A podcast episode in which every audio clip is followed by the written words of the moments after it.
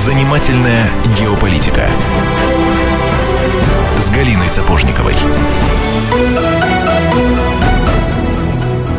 Вы слушаете радио «Комсомольская правда». Друзья, как обычно в это время геополитика. Галина Сапожникова, обозреватель «Комсомольской правды» в нашей студии. Галя, добрый вечер. Добрый вечер. Еще раз всех с праздником. Сегодня мы в течение целого дня э, народ с праздником поздравляем, а народ поздравляет нас. Пришло время, наверное, подвести какие-то определенные итоги последних событий, событий последних месяцев. Здесь очень много всего. И операция э, военно-воздушных сил России в Сирии, и выступление президента России Владимира Путина в Организации Объединенных Наций, и, э, по сути, беспрецедентный беспрецедентный, такого еще не было, показатель э, доверия населения президенту. Рейтинг Путина превысил 90%.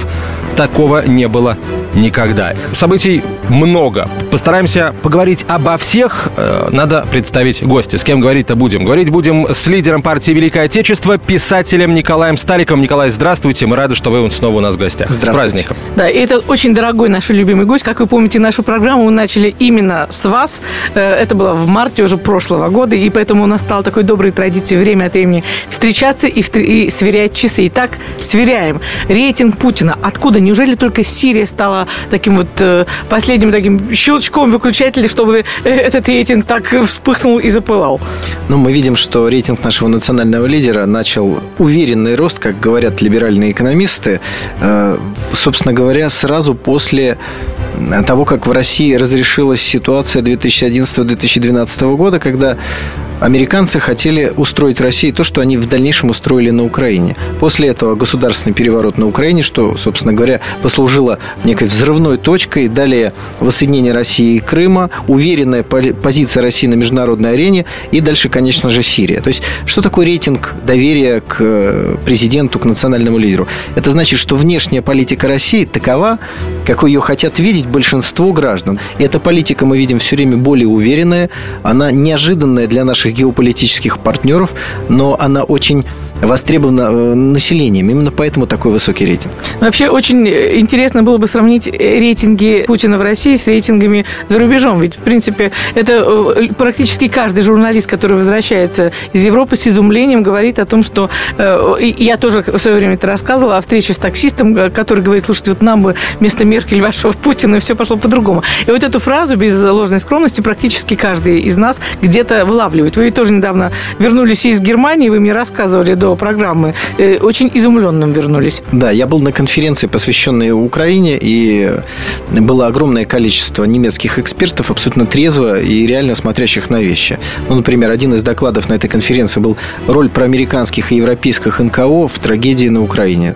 Совершенно адекватный взгляд на то, что там произошло. Был доклад, э, который, в принципе, полностью опровергает обвинение России в какой-то причастности гибели гибели этого Боинга. То есть есть в Германии здоровые силы, которые трезво смотрят на жизнь. И, конечно, они с уважением относятся к России и к тому человеку, который сегодня нашу внешнюю политику э, олицетворяет. Интересно, ну вот я вот о чем хочу еще доспросить и уточнить. То есть вот этот вот конфликт, официально признанный нынешний конфликт России с Европой, э, который так греет э, душу нашим американским заокеанским друзьям, он получается надуман, потому что практически каждый э, из наших коллег, кто возвращается из Европы, приводит открытие, что, в общем, никакой практической русофобии он не видит. А есть две Европы. Одна существует на страницах абсолютно проамериканской и западной европейской печати, а другой, собственно говоря, нет, как у Булгакова. Да? То есть все СМИ, немецкие и французские и так далее, принадлежат э, либо самим американцам, либо через аффилированных лиц им же. Поэтому там разлета русофобия, русские идут, вот-вот нападут, вот-вот оккупируют прибалтийские государства, ну и так далее, и так далее. А на уровне э, человека, который обычно э, жил своими, так сказать, человеческими чаяниями, он видит, что вдруг немецкое государство куда-то исчезло. Маршируют какие-то толпы беженцев, у детей отнимают спортивные залы, пенсионеров выселяют из социального жилья. Эти беженцы, в кавычках, заходят в супермаркеты, там воруют. Полиции, это уже многие говорят, дано прямое указание не фиксировать эти преступления, ничего с этими беженцами не делать. Ну, то есть, вот государство встало и куда-то ушло. В этом смысле э, люди начинают оглядываться и видят, что есть альтернативная точка зрения, есть альтернативная сила. Эта сила на карте, если посмотреть, она вообще очень внушительная. Это во многом тоже, так сказать, вот, э, объясняет, почему к России сейчас такое доверие со стороны рядовых европейцев? Ну, то есть вы фиксируете некий такой процесс, либо начало процесса выздоровления Европы? Ну, знаете, об этом давно сказали. Если ты не интересуешься политикой, политика заинтересуется тобой. Вот европейцы политикой мало интересовались. Это Европа, так сказать, их, наверное, больше распродажи в соседнем гипермаркете интересовали. Вот политика постучалась в виде беженцев никак не могу сегодня остановиться. Я вижу, что Антон тоже хочет задавать вопросы, но у меня их столько накопилось к вам, Николай, вы уж меня простите. Вот говорим об э, оздоровлении. А что с Украиной? Как вы думаете, оздоровление Украины у нас, в общем, тоже когда-то начнется или, или процесс уже начался? Это мы можем только с вами теоретизировать, потому что мы знаем, что все мы туда теперь дружно не. Временные, надеюсь. Ну, я тоже считаю, что временно, потому что для меня Украина – это часть русского мира. Собственно говоря, э, Киев – мать городов русских, этим сказано все. Да? То есть, это не чужой город, это не чужое государство, это часть единого целого. Я надеюсь, что это единое целое в той или иной форме обязательно будет единым. Что касается ментального выздоровления Украины, то, на самом деле, давайте, во-первых, не будем преувеличивать степень болезни. Ну, в кавычках мы болезнь берем. Конечно, есть националистические силы, есть люди, поддавшиеся пропаганде, но на самом деле их не так уж много. И в основном вот эта русофобия нас, э, активно насаждалась ну, много лет, но самый вот активный такой период начался после государственного переворота. Поэтому, когда люди получат альтернативную точку зрения, они в конце концов узнают, что на самом деле происходило на Донбассе. Вот тоже пример из моей поездки в Германию. Я был на книжной ярмарке во Франкфурте, там российский стенд, рядом стенд Украины. Я, естественно, подошел посмотреть. Мне сказали, что никаких противоречий нет. Никто никого не ругает, то есть все абсолютно цивилизованно, мирно, как, как надо. Все говорят на русском языке на украинском стенде. Подошел, посмотрел книги. Спрашиваю, скажите, пожалуйста, где у вас книги про гражданскую войну на Украине? Такой войны нет.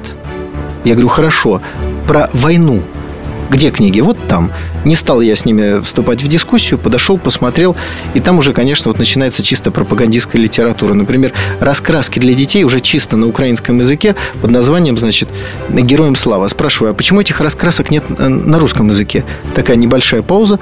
Девушка говорит, что у нас в стране все говорят на каком хотят языке, но дети должны учиться на украинском, поэтому раскраски на украинском. То есть вот это вот ползучая пере, пере, э, переделка людей, да, вот внедрение определенных стандартов, она продолжается. Николай Стариков в нашей студии. Сейчас рекламы новости. Через несколько минут продолжим. Занимательная геополитика.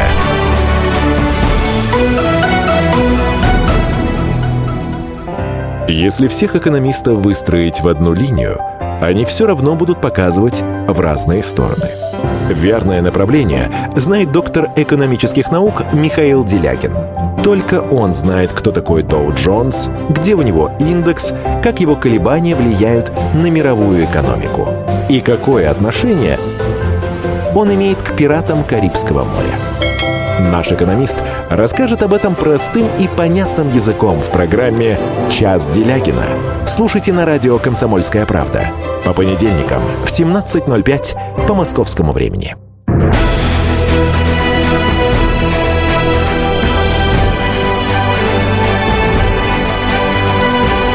Занимательная геополитика с Галиной Сапожниковой. Лидер партии Великое Отечество, писатель Николай Стариков в нашей студии, Галина Сапожникова, Антон Челышев. Говорим о последних э, событиях э, вокруг России. А, Николай, а вот я задам вопрос, я задавал его целому ряду уже экспертов, которые комментируют ситуацию с миграцией в Европе. А насколько вот эта самая западная пресса, которую вы уже определенным образом охарактеризовали, вообще э, вам встречались э, прямые или косвенные обвинения в адрес России в том, что у э, Европы сейчас поимела дело с беженцами. Дескать, это же Россия пытается защитить Асада от продемократических сил. Вот, и от этой самой гражданской войны в Сирии народ-то и побежал. Ну, вы, знаете, я бы назвал это высказывание в стиле Яценюка, когда э, вот во всем виновата Россия. Можно продолжить эту логическую цепочку уже в стиле фильма «Кавказская пленница». Скажите, пожалуйста, а церковь 13 века тоже мы? Ну, тоже я? Ну, вот примерно то же самое. Нет, конечно, с такими вещами в общении с э, немцами я не встречался, но на страницах немецкой печати такое высказывается. Ну, конечно, это маргинальная точка зрения даже э, для Европы, потому что э, тому, кто начинает разбираться, станет понятно, что Для того, чтобы беженцы оказались в Европе, недостаточно просто начать войну на Ближнем Востоке или поддерживать тот или иной режим или ту или иную сторону конфликта. Это колоссальная логистическая операция. Представьте, 150-200 тысяч человек вдруг разом переправились сначала на греческие острова с турецкого берега, дальше каким-то образом с этих островов оказались на материковой Европе, и дальше через целый ряд стран, они не пешком же, они все-таки дошли, оказались в Венгрии, оттуда их перевезли в Австрию, дальше в Германию. То есть это колоссальная логистическая операция. 150 тысяч человек ни на каких матрасиках переплыть не могут. Куда делись пограничные власти Турции? Ну, это же нарушение государственной границы. То есть, на самом деле, Турция по определенному договору с Соединенными Штатами Америки открыла свою границу. Дальше через всевозможные НКО, через контрабандистов, там не знаю через кого, начали массовый перевоз людей. Это же огромный тоннаж судов нужен. Разом перевезли, дальше их везут. Тоже вот интересный факт. У меня знакомый Сергей Хелемендик, писатель, словацкий э, политик, в Венгрии видел. Люди пешком с поезда сходят и идут в лагерь, который сделан, значит, на границе с, э, между Австрией и Венгрией. Им там не нравится, и поэтому к этому лагерю стоит колоссальная очередь такси, примерно несколько сотен. И вот эти бедные беженцы садятся на такси и едут в Вену чтобы двигаться дальше. Вот представьте уровень их дохода. И таксисты это знают. Там не велорикши их везут, да, не, не носильщики бедных там их как. Такси стоят. Потрясающая история. Ну, не зря же Меркель поехала несколько недель назад у нас э, в Анкару договариваться с Эрдоганом о том, чтобы он либо границы прикрыл, либо что, и посулил ему то ли 5 миллиардов долларов, то ли ускоренное вступление в ЕС. Ну, в общем, были разговоры. Пока дальше разговоров дело не зашло. А, а это правда. очень интересный момент, кстати. Это образец переговоров, где обе стороны заранее знают, что они не будут выполнять то, что они обещали. Потому что что обещает Меркель? Э, значит, две недели она говорит, что Турция не должна вступать в ЕС, приезжает в Стамбул, говорит, ускоренный процесс вступления. Турки вступают уже, по-моему, 15 или 20 лет ускоренно. А грезит лет 40, Значит, да. будет еще ускоренно еще лет 50 вступать. Что значит принять Турцию? То есть все беженцы, которые находятся в Турции, и сами турки спокойно без визы едут в Европу. То есть это усугубление вот этого кризиса беженцев. Потому что прекрасно понятно, что Меркель не может это сделать. И Эрдоган понимает, что она тоже не может этого сделать, но ему нужно что-то делать с беженцами, плюс ему будут определенные денежные субсидии. Поэтому, конечно, эта ситуацию абсолютно не изменит. Единственное, что может сделать Турция, это вот закрыть временно границу, и вот такие массовые перемещения не будут осуществ- осуществляться. Не так давно, судя по всему, отрезвление приходит уже и вот в центре Европы. И, по-моему, на прошлой неделе тоже это был то ли премьер, премьер-министр, может быть, даже в общем, очень какая-то ответственная фигура из Австрии. Э, вот эта фигура сказала, что при дальнейшем кризисе беженцев развал Евросоюза неизбежен. Нам, конечно, в принципе, не хотелось бы видеть Европу поверженной, честно говоря, даже при всем том плохом, что было сделано и услышано последние годы. Но вот как вам такая перспектива? Ну, знаете, мы все, конечно, с уважением и любовью относимся к Европе, потому что э, европейцы любят нас, не любят, это их личное дело, но в России к Европе все-таки традиционно относятся с уважением. Это, это так. Но я хочу сказать, что если Евросоюз является неким враждебным России образованием, в котором тон задают Соединенные Штаты Америки, которые там размещают ядерное оружие, держат огромное количество военных баз, то возникает вопрос, а такой Евросоюз для России, э, как говорится, нужен? Если это противник, которого создают для нас. Наверное, в такой форме Евросоюз, ну, не очень мы будем о нем жалеть. Но если Евросоюз может изменить свою позицию, если он может, сможет выйти из-под власти Соединенных Штатов Америки, и вот на этой конференции в Германии многие говорили, что первый шаг к независимости Германии настоящий – это вывод американских военных баз с территории Германии. Второй шаг – это, конечно же, взятие под контроль эмиссии, потому что, несмотря на то, что во Франкфурте э, колоссальный небоскреб за 2 миллиарда построенный Европейского Центрального банка, но и Германия эту эмиссию денег никак не контролирует. Поэтому у России с Евросоюзом отношения сложные, и они будут, собственно говоря, двигаться в ту или иную сторону в зависимости от позиции Евросоюза и степени его независимости. И об этом прекрасно говорит наш президент. Вот сейчас можно сказать, слушайте Владимира Владимировича Путина. Он в последнее время вот исключительно открытым текстом называет вещи своими именами. Что не союзники нужны Западу, то есть Соединенным Штатам Америки, а вассалы. Если вассалы смогут стать уже на уровень самого сюзерена, тогда с ними можно о чем-то говорить. А сегодня с ними договариваться очень сложно. Они просто придавлены, задавлены. И, кстати, элемент давления на Европу со стороны США и есть этот искусственно организованный кризис беженцев. США сознательно их туда привели. С одной стороны, чтобы были сложности социального характера, а с другой стороны, это удар на будущее. Потому что это всегда можно активировать. Ведь эти беженцы, во-первых, 20% только из Сирии, из них 80% еще здоровых мужиков э, призывного возраста. То есть это потенциальный, во-первых, конфликт с Европой, э, в Европе, это раз. А во-вторых, это, конечно же, апелляция к избирателям голосовать за правые партии. То есть вполне возможно, это первый шаг к дорожке привода фашистов к власти в Европе.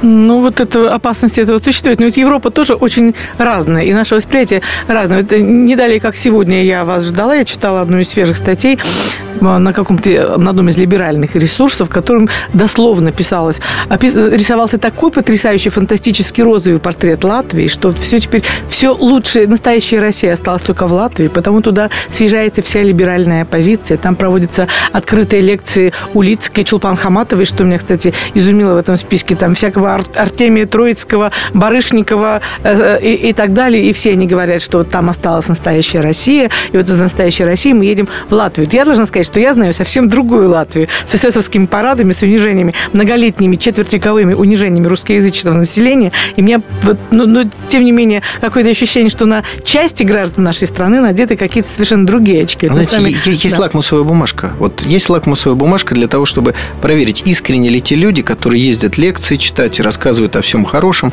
Э, недалеко от э, Риги есть концлагерь Саласпилс. Там уничтожены десятки тысяч людей, в том числе красноармейцы, евреи, местные жители, огромное количество. И вот если вот эти российские либералы такие вот хорошие против всего плохого, я бы предложил некую открытую лекцию, публичное чтение прочитать на территории концлагеря Саласпилс, которая сегодняшняя Латвия говорит, что это трудовой лагерь. Никого не убивали, никого не мучили, просто люди работали. Вот пусть они туда приедут, наши, наши в кавычках, либералы, и пусть покажет свою позицию. И туда не хочется, там не гламурно. Мне рассказали еще один любопытный сюжет. Из Грузии его привезли, где недавно Швеция в Грузии, подчеркиваю, организовала некие курсы для журналистов постсоветского пространства. Так вот, мне рассказывали это белорусы, что они туда приехали, и туда же въехала огромная делегация из России, которая начала так поливать Россию грязью, что бедные белорусы стали защищать Россию перед украинцами и всеми прочими, потому что больше было некому. Ну, как вам такой сюжет? А вот, вот эта проблема, каким образом на делегации из России все время попадаются какие-то антироссийские настроенные элементы. Но, э, наверное, ответ в начале вашей фразы, когда шведы в Грузии проводят мероприятия. Да? Соответственно, шведы в Грузии, ну и русские а, такие же вот... Э, это все так, так странно, когда русские приезжают на шведское мероприятие и в Грузию. Да, нас с вами как-то на такие мероприятия почему-то не зовут. Зовут, но на нормальные мероприятия в Германию, где адекватные люди абсолютно трезвым взглядом обсуждают проблему Украины для того, чтобы Украина не стала точкой конфликта между Востоком и Западом Европы. Вообще, знаете, Николай, это любопытно. Несколько лет назад я помню, я наблюдала за вами, мы еще с вами не были знакомы, на Селигере. Вы были там почти полубогом, потому что ваши, ваши мысли были уникальны. Вы были тогда, ну, едва ли не один в стране. Вот эта молодежь обступила вас, ловя каждое слово и записывая, боясь пропустить даже какие-то запятые и многоточия. А теперь, как вы, думают, ну, в принципе, довольно большое количество человек. Для вас это э, э, разочарование, что вы перестали быть таким единственным уникальным? Или это, наоборот, ваша победа, что вы в свою веру обратили такое количество людей? Знаете, я не страдаю комплексами ни неполноценности, ни излишней собственной полноценности, я бы сказал, собственной значимости.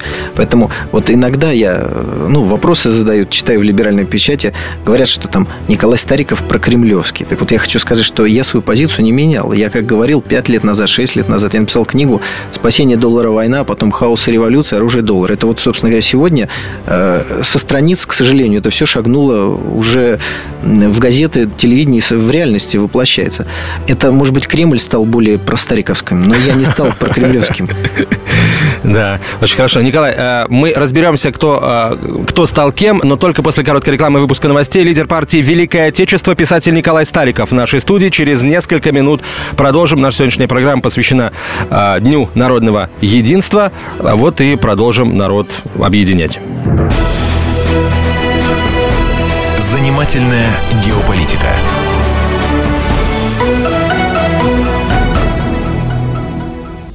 Спорт после ужина на радио «Комсомольская правда». Меня зовут Евгений Зичковский, и на выходных я занимаюсь спортом. Ну как занимаюсь? Слежу за спортивными событиями. Так что для меня понедельник – день тяжелый вдвойне. Но я все равно расскажу вам о главных новостях из мира спорта. Ведь в нашем деле только так. Превозмогая усталость.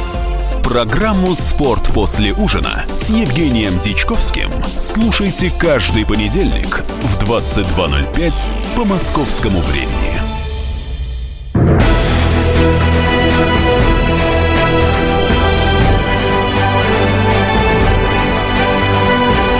Занимательная геополитика с Галиной Сапожниковой.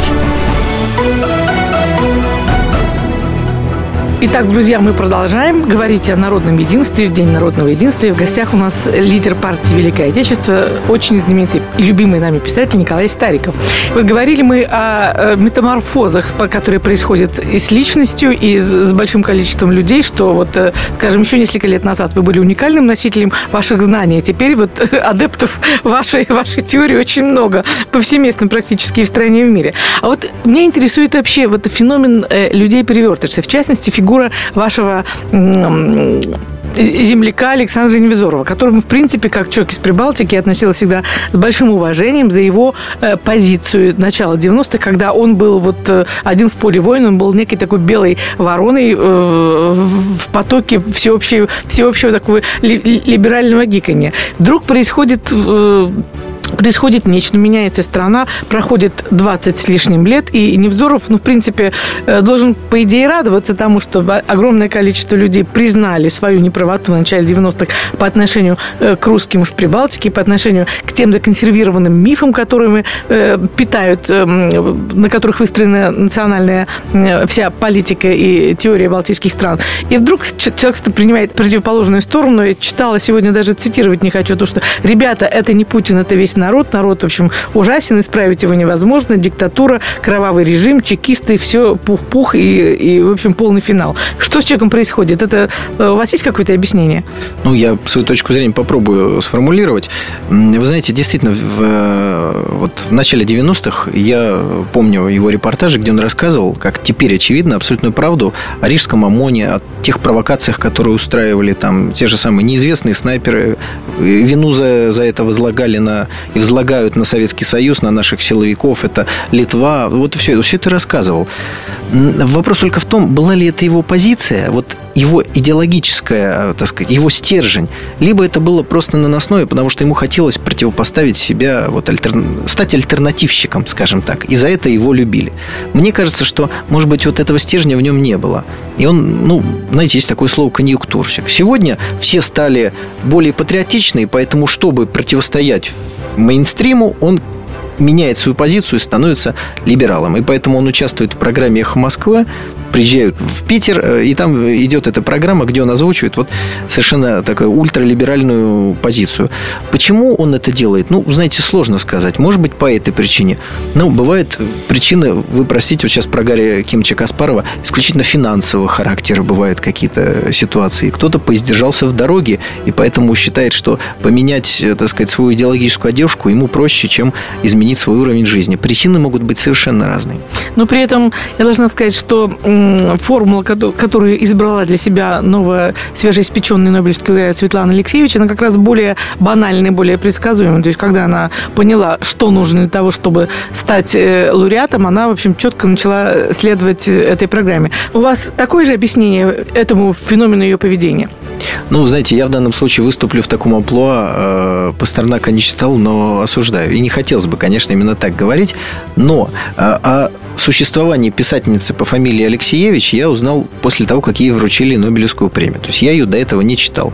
Но мне стало, конечно, интересно, за что теперь дают Нобелевские премии порылся в интернете, посмотрел, что это во время советского периода она с придыханием очень пламенно рассказывала о Феликсе Эдмундовиче Дзержинском. Да, был у него такой знаменитый. Да, да, очень знаменитый. Но тогда он был знаменитый, но я его не знал в советский период. Сейчас прочитал, да, интересно о Феликсе Эдмундовиче, но как-то это противоречит ее сегодняшним русофобским высказываниям. К сожалению, мы, наверное, не Алексеевич должны обвинять, а мы должны просто констатировать, что в сегодняшнем мире вот девальвируется все. Слова демократия, свобода, права человека стали всего лишь ширмами для осуществления геноцида и ковровых бомбардировок. И это происходит не только в геополитике, но и в литературе. Поэтому те, кто держит нос по ветру, понимают, что сегодня премии дают тем, кто, конечно же, умеет писать, то есть должны быть произведения. Но главное политическая позиция. Если ты выступаешь с точки зрения открытой русофобии, живешь на территории бывшего Советского Союза, ругаешь Путина и при этом еще умеешь писать, у тебя большие шансы получить Нобелевскую премию.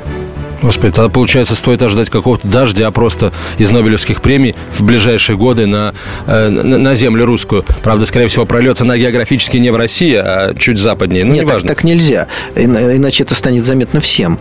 Все-таки Нобелевская премия, она должна быть, ну, понимаете, как гром среди ясного неба, то есть событие. А если она становится будничной, еще одному русофобу писателю дали Нобелевскую премию. Нельзя. Еще это... одного журналиста выслали. Да, но и с другой стороны, понимаете, у, у мировой, э, так сказать, банкирской закулисы у них же много задач. Они же борются с Россией, но еще надо Иран подкалывать.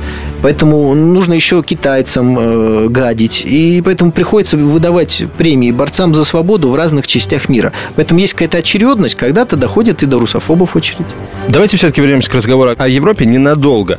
А как вы думаете, Николай, зачем европейским лидерам вот эта э, политика, которую они сейчас проводят по отношению к своим американским э, сюзеренам? Ведь ну, совершенно очевидно, что они, э, их действия, их решения становятся э, ну, как бы абсолютно второстепенные по отношению к тому, э, какие указания придут из Вашингтона. Это им зачем? Вот зачем это европейскому бизнесу, который чудовищным образом придавлен бизнесом американским? Мы знаем несколько примеров, когда американская администрация накладывала многомиллиардные штрафы на европейские, а, такие же транснациональные корпорации, да, только европейские. Это им зачем нужно? Они же понимают, что они вторые и будут, и будут вторыми. Мне кажется, для понимания надо использовать другое слово. Не зачем, а почему.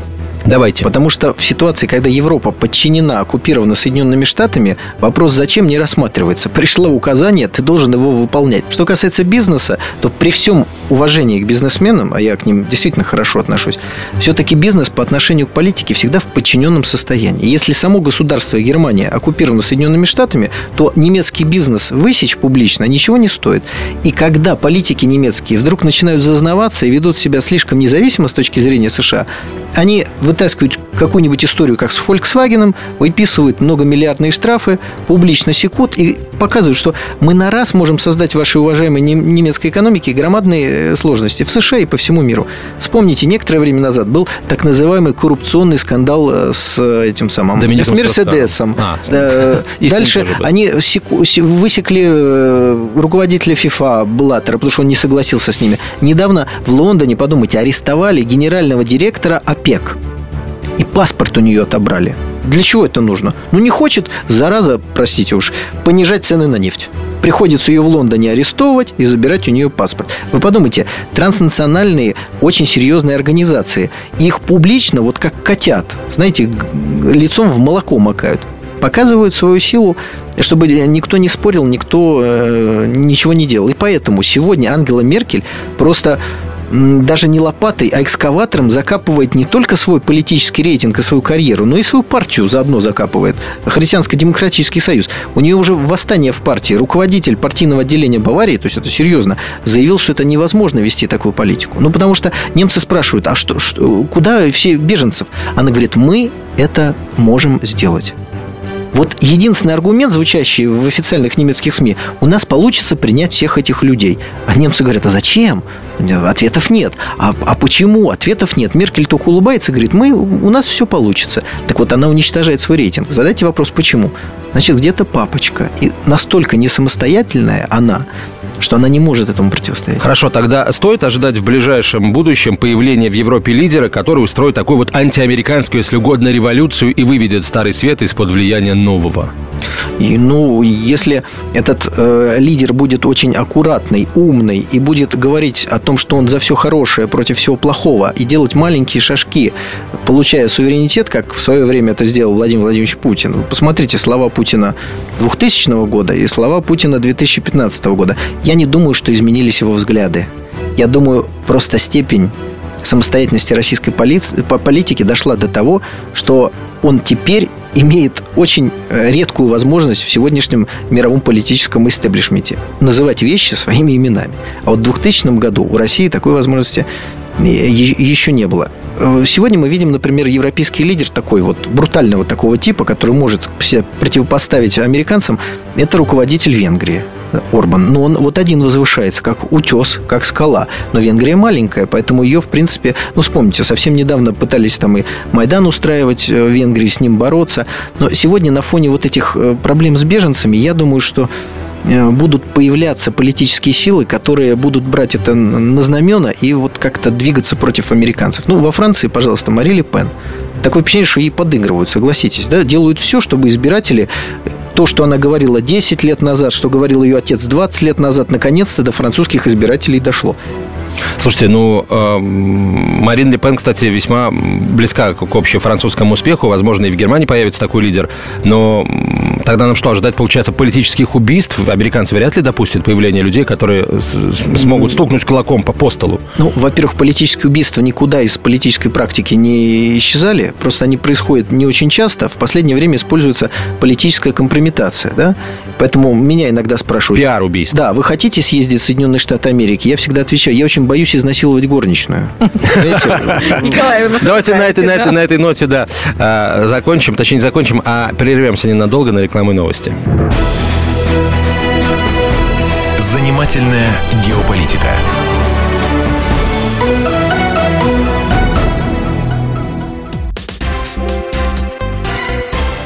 Все проблемы ему по колено.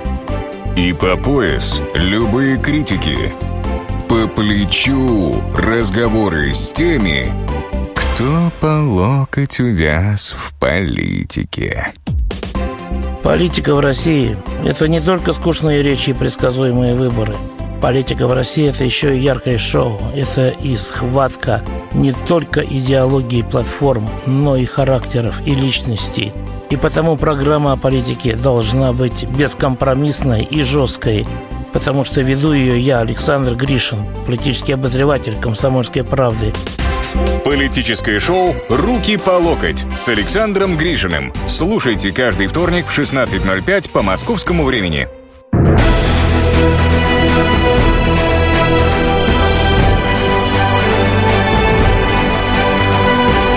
Занимательная геополитика с Галиной Сапожниковой. Лидер партии Великое Отечество Николай Сталиков, писатель Николай Сталиков в нашей студии, Галина Сапожникова, Антон Челышев. Э, мы вот все на запад, на запад смотрим, давайте посмотрим на восток. А, как, Николай, на ваш взгляд, будут развиваться отношения России с Китаем, с Японией, в общем, с, э, и с Индией, наверное, да, с главными восточными странами? И, э, наверное, начнем давайте с визита недавнего Си Цзиньпиня в Лондон. Антон, когда вы сказали о Востоке, я думал, что будете о Ближнем Востоке. Вы решили о Дальнем, Дальнем Востоке. Ну, давайте начнем с него. Значит, что касается э, развития ситуации в этом регионе, то он, конечно, то эта ситуация не будет отличаться от развития политического течения в целом в мире. А течение это следующее. Соединенные Штаты Америки сеют везде хаос и пытаются везде устраивать военные конфликты. Посеять между, поссорить между собой, столкнуть опять Южную и Северную Корею. Для этого проводятся масштабные учения, больше, чем учения НАТО в Европе. И они всегда провокационные. Знаете, когда там сотни танков и 40 тысяч солдат, 80 тысяч, кстати, последнее учение, вдруг начинают куда-то двигаться и стрелять, то северокорейская армия может не знать, эти солдаты остановятся на границе или они плавно поедут и побегут дальше. Что касается касается Японии, это тоже оккупированная страна, точно так же, как Германия. Там огромные базы, американцы там рулят всем и вся. Это, это тоже мы должны понимать. И вот здесь э, тревожный сигнал. Ведь в Японии нет армии, там есть силы самообороны. Конституция запрещала применение этих сил самообороны за границей. Так вот теперь Конституционный суд Японии дал трактовку о том, что можно. Задайте себе вопрос, зачем? Где национальные интересы Японии так угнетены, что им нужно применять свои вооруженные силы где-то за границами. Очевидно, что речь идет о территориальных спорах с Россией, это первое, и о территориальных спорах, соответственно, с Кореей и с Китаем. Россия и Китай как-то вот всегда были в хороших отношениях. А с другой стороны, нас объединяет, конечно, э, любовь к Соединенным Штатам Америки. И в первую очередь любовь Соединенных Штатов Америки к нам и к Китаю. Идеальный сценарий развития для США – война между Россией и Китаем.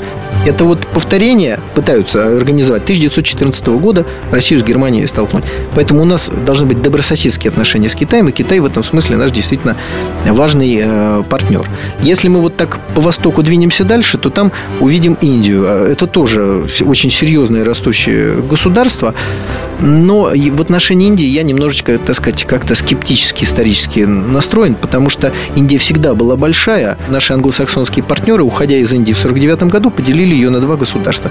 Пакистан и Индия. Для уважаемых радиослушателей, кто не знает, это один народ, поделенный исключительно по религиозному признаку. Точно так же, как хорваты и сербы. И смотрите, какую страшную резню удается в одном народе англосаксам организовывать в Европе. Вот примерно то же самое в случае усиления Индии они обязательно устроят и, и там. Так что Индия, как вот какой-то очень такой сильный игрок, мне представляется, это вот пока еще не будет.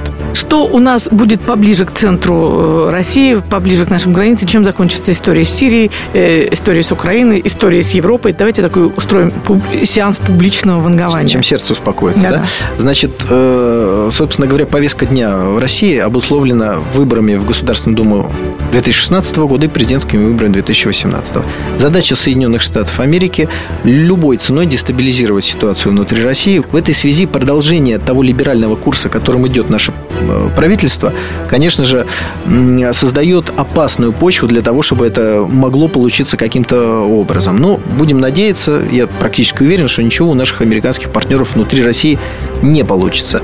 Значит, что касается сирийского вопроса, здесь давайте шапкозакидательские настроения отложим в сторону. На Ближнем Востоке вот этот котел бурлит, пыхает э, огнестрельным оружием многие десятилетия. И эта история надолго.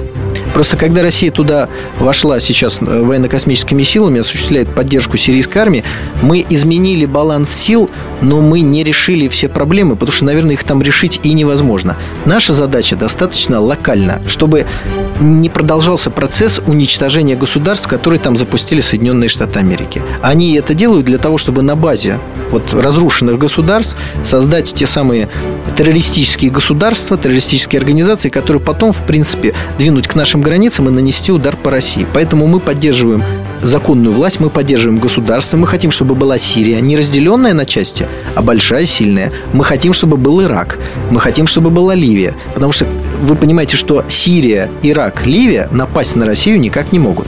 А вот террористические банды через э, Афганистан зайдя или подойдя к нашему Кавказу могут. И эти банды могут быть, знаете, 100 тысяч человек. Потому что вот вчера опять наш президент выступал, говорил, там после бомбардировок нашей авиации взрывается так, что до самолетов обломки лежат. Такое впечатление, что все оружие с Ближнего Востока свезли. Так так и есть. Это, опять же, такая логистическая операция, как с беженцами. Это не бородатые э, ребята собрали и все свезли.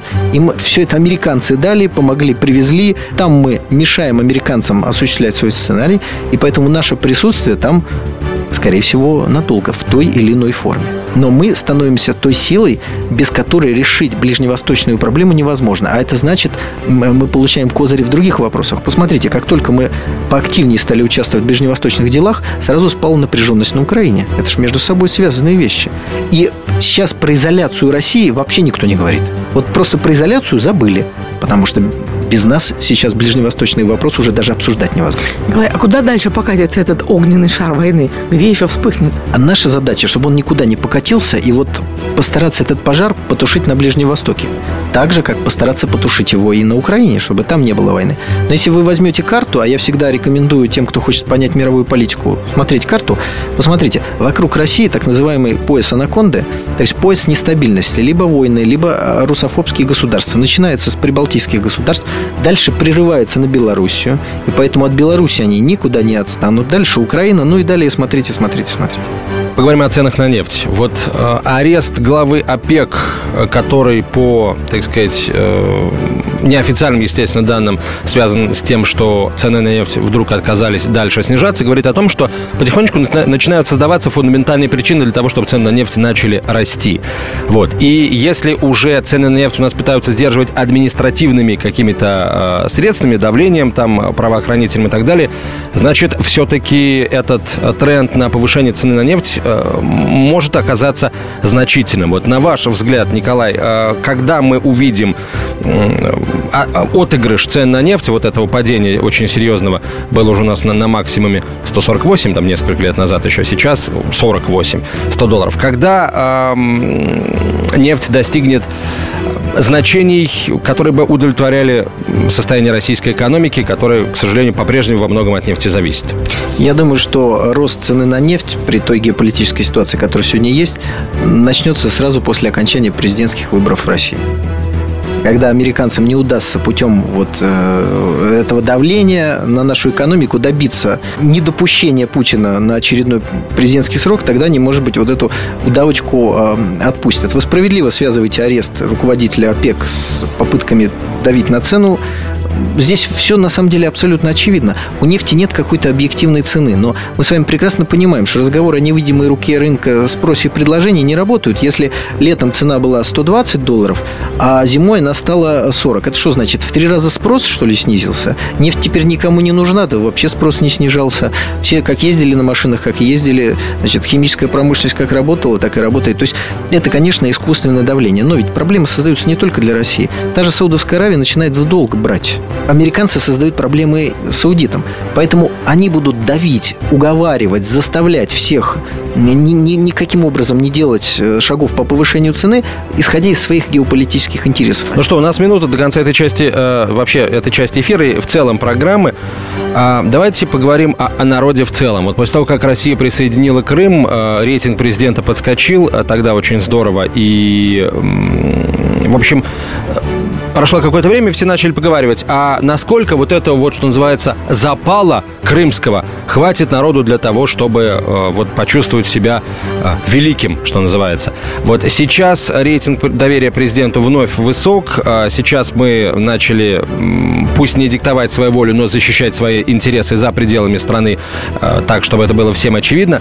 Э, насколько вот этого, этих событий хватит для того, чтобы э, рейтинги и сам, самоощущение россиян оставалось вот на, так, на каком-то высоком уровне? Знаете, здесь есть два неопровержимых факта. Первое. Русский человек всегда мыслит душой, а не желудком. И поэтому, когда у нас э, национальная валюта обвалилась два раза, в общем, какого-то недовольства такого ощутимого в стране не появилось, несмотря на все ожидания тех, кто эту валюту а, обваливал. Это первое. С другой стороны, ну нет ничего более изменчивого, чем народная любовь. Ну вот это тоже факт.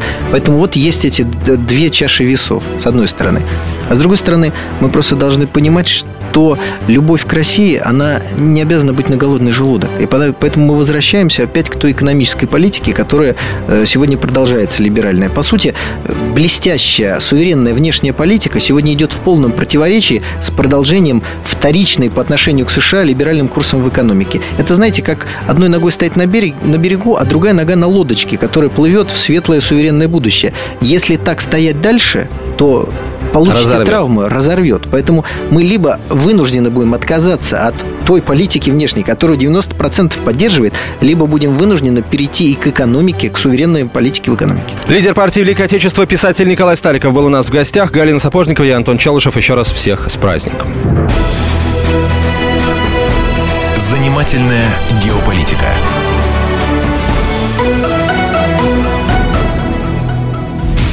Меня зовут Александр Яковлев. Меня зовут Евгений Арсюхин. У нас есть к вам убедительная просьба. Ни в коем случае не включайте радио «Комсомольская, правда». понедельник в 6 вечера. Но если вы все-таки решитесь это сделать, то вы услышите.